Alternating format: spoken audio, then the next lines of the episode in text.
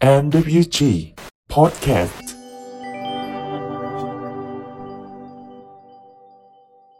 Chào mừng các bạn quay trở lại với kênh podcast của Phòng Đào tạo và Phát triển Nguồn Nhân lực MWG.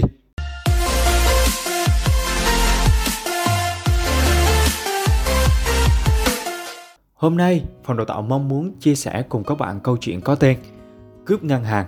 Có một nhóm cướp đến cướp ngân hàng và nói rằng tất cả không được động đậy, tiền là của nhà nước, nhưng mạng thì là của các người. Mọi người đều không dám nói gì và nằm xuống. Một tên cướp nhìn thấy một cô nhân viên đang nằm trên bàn và giơ cả hai tay hay chân lên trời. Hắn ta liền nói, xin chị nằm văn minh một chút, đây là cướp tiền, không phải cướp XXX. Sau khi cướp xong và trở về nhà, một tên cướp nói, đại ca, chúng ta hãy mau đếm tiền xem được bao nhiêu. Tên cầm đầu tốt nghiệp tiểu học nói, mày ngu thế, nhiều thế thì đếm bao giờ cho xong. Xem bản tin thời sự hôm nay thì có phải sẽ biết không? Câu chuyện này còn có một hồi nữa, đó là sau khi bọn cướp bỏ đi, giám đốc ngân hàng nói mau báo cảnh sát. Trưởng phòng đang định đi thì giám đốc vội vàng gọi lại và nói nhưng chờ đã, nhớ thêm cái khoản mà trước đây chúng ta từng lái nhé.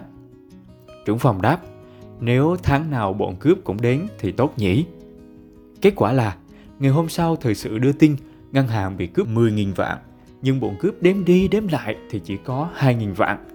Tên cầm đầu tức giận mắng, Mẹ nói chứ, Tao liều mà ăn mới cướp được có 2.000 vạn, Mà thằng giám đốc ngân hàng không làm gì Cũng kiếm được 8.000 vạn.